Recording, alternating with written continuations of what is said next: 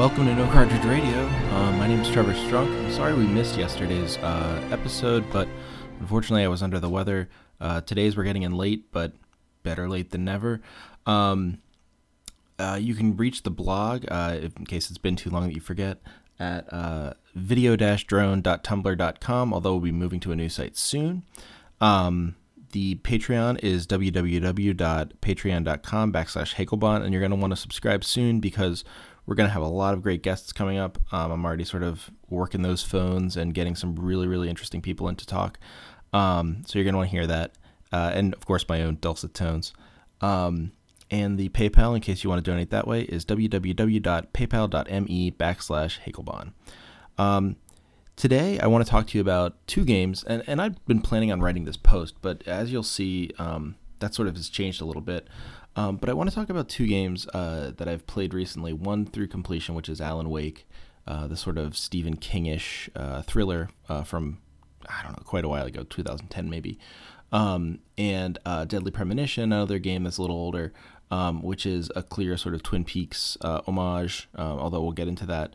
Um, that I'm still working my way through over my Twitch stream, twitch.tv backslash Hagelbon um, when I can. So I'm interested in these games because they both self consciously model themselves after the television show Twin Peaks. Twin Peaks, for those of you who don't know, is a television show. It's coming back uh, soon, so, you know, go watch the old stuff on Netflix.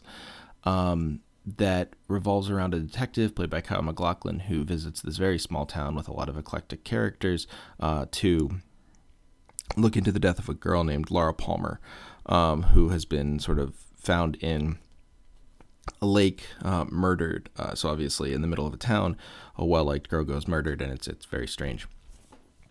The show revolves around the the unraveling of that mystery. At least most of the show, the the, the famous part, uh, revolves around the the kind of like unraveling of that mystery and the um, the eventual sort of revelation of the killer, um, which you know it actually isn't here nor there, so I won't spoil it for you. Um, the rest deals with aliens and stuff. It's a little strange, but it's also very interesting. Uh, the show is heavily focused on characterization um, and setting, uh, much like Alan Wake and Deadly Premonition. So to start with Alan Wake, um, Alan Wake is basically a game where you, much like any sort of given Stephen King novel, you play as a writer um, who goes on holiday with his wife to, uh, you know, basically restart and write a book. Um, in the middle of this, though, a dark force steals your wife basically um, and leaves you confused and, and upset. Um, what you find out through the game is that this dark force is basically like your creative power, um, someone controlling your creative power and like, you know, augmenting the world essentially. So you're the source of it. Um, you write yourself out of the story and the game ends um, sort of like a strange existential crisis at the end. Um, but the function of the game is basically a, a, straightforward thriller. You have a flashlight, you shine it on dark um, characters who are covered with shadows. It eventually burns off their shadows, and you can shoot them with a gun. Um, it's very straightforward. It's it's sort of Resident Evil esque um, in sort of the isometric kind of like weird twisty way that um, not quite that ch- clunky, but uh, that early Resident Evil and I guess current Resident Evil games are as well. Um, now, it does necessarily rely on a lot of the same things that Twin Peaks does uh, supernatural forces, small towns, uh, strange characters, totally. Uh, but the darkness element and the writer element recall Stephen King just as much as they do David Lynch. Um, the game is definitely a metaphor about writing, um, and it keys into the ethos of Twin Peaks in that way, um, which is certainly a show about genre mapping, right? Lynch is definitely self consciously working out the detective genre and the horror genre and sort of like the procedural genre in his own way uh, through these sort of like self-satirizing uh, characters, including his own self cameo as a like woefully deaf FBI director. Um, however, it's also Alan Wake is that is very self-serious. It's not jokey. It's very um, dour. Uh, the sort of plot plight of Alan Wake is very much like, you know, a very serious writerly problem. Um, there are, you know, notes of humor throughout, but by and large, these are the exception as opposed to the rule. So, Wake is very much a game about serious sort of entailments of what writing process is, what create what creation does, right? The dark side of creation. So in that way, it's like a Stephen King novel, right? It's a thriller. Deadly Premonition, however, sort of shifting is very different. Uh, so this is a game by Swery65, famous for this game. Uh, uh, D4, who's uh, I'm sorry, I can't remember all the the acronyms for it right now. Some other games as well. Um, very sort of uh, idiosyncratic, lumped in a lot with Suda 51, um, who does the the um, the No More Heroes and um, some other games as well. Sorry, I'm I'm blanking out Suda. Anyway, Swery kind of is his own thing, very heady, very intellectual kind of uh, game maker. Um, recently became a monk, has since stopped being a monk and started a new video game uh, company. So we'll see what happens with him in the future. Uh, but Deadly Premonition is uh, it's absolutely a game that focuses on style over plot in in its relationship to Twin Peaks. Now that's not to say the plot doesn't um, follow along with Twin Peaks. In a lot of ways, in every way, uh, Deadly Premonition is a game that is like way more about Twin Peaks than Alan Wake is. Right?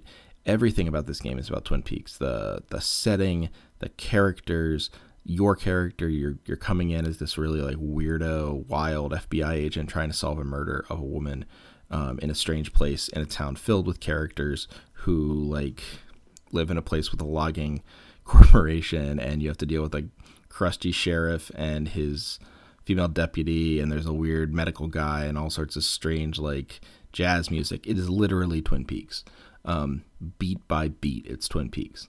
However, in terms of actual plot points, the connection isn't totally obvious, right? It's not like the game is winking at you and saying like you're finding Plora Lawmer instead of Laura Palmer.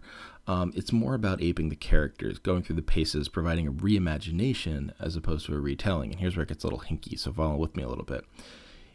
In this way, Deadly Premonition is as much in need of its source material as it is a commentary on that source material, which is to say, you won't get as much out of Deadly Premonition if you don't know Twin Peaks. It's clearly asking you to know Twin Peaks first. Um, now, I guess in some ways you could do Deadly Premonition and then Twin Peaks, but it just there's a lot of winking sort of moments in Deadly Premonition that would make not a lot of sense without Twin Peaks.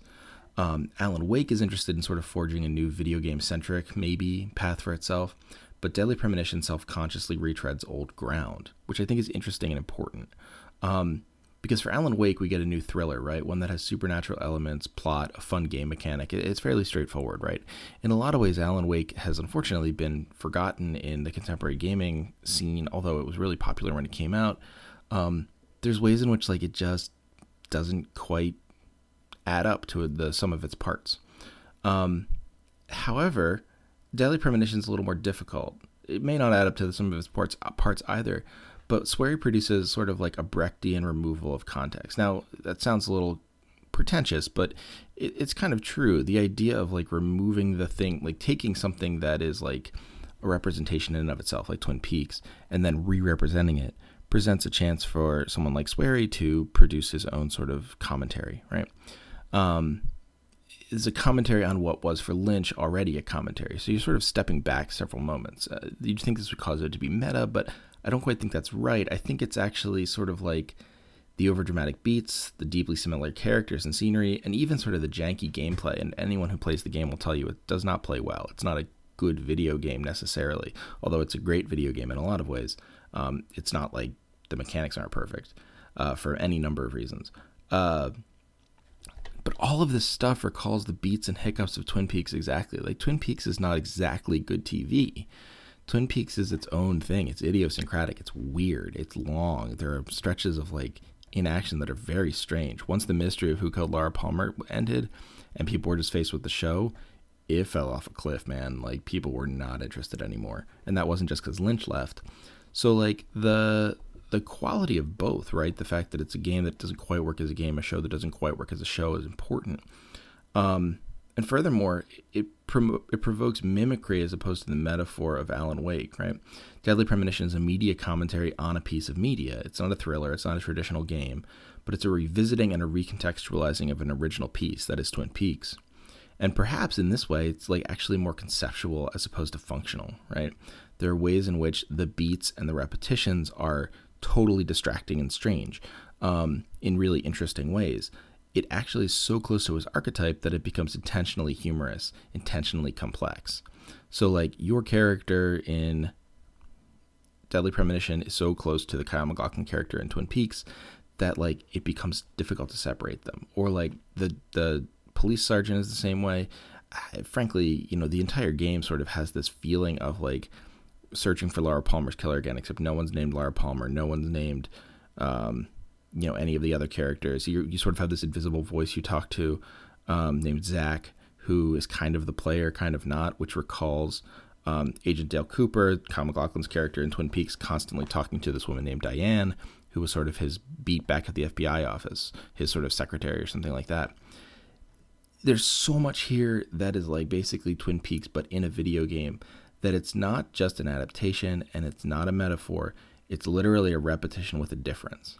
So if Alan Wake's the story about retelling if Alan Wake, excuse me, is about retelling the shell of Twin Peaks in order to tell a new story, taking some similarities and making a thriller out of it, right? Which is fine. It sort of presents something interesting.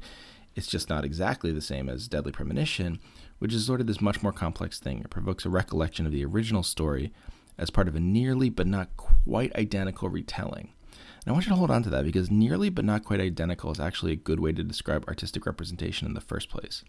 Deadly Premonition makes a model of art, an object of the immaterial in the virtual.